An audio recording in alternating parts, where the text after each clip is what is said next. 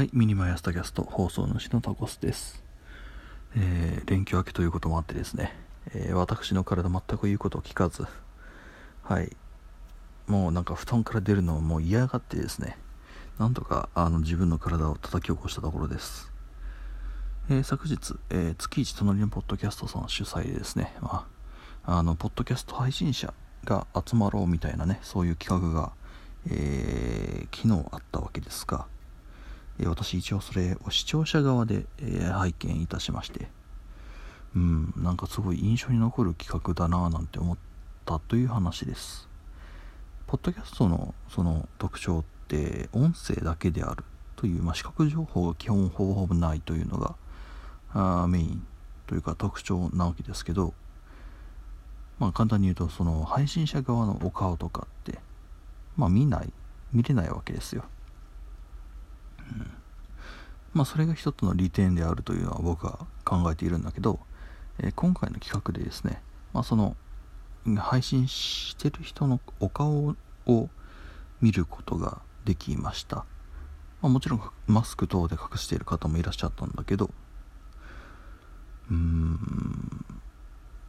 まあやっぱりその初めて見るという感覚しないよね。そのなんだ声だけ聞いてるとさそのまあ、一応僕らとしては初めましてなんだよ。そのお顔を見て。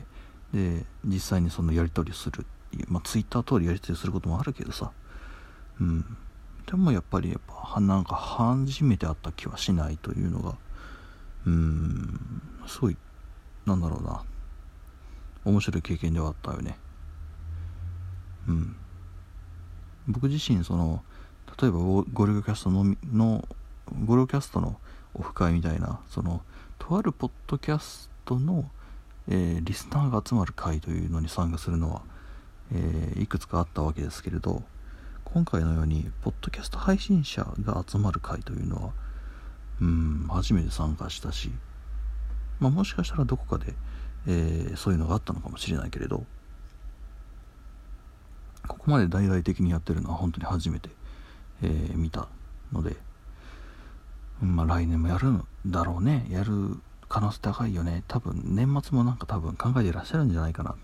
年末年始スペシャルみたいなものを考えてらっしゃるんじゃないかなと邪推はするんだけどさ。うん。その時はなんだろうね。僕もなんか参加できたらしたいよねなんてことを考えてはいます。はい。というわけで、えー、まあそういうまあ月一さんがやってる主催してるやつを見たよ。やっぱりあの中の人というか配信者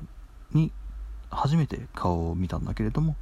なんか他人他人のような気がしないというか知らない初めて会う人の気がしないよねっていう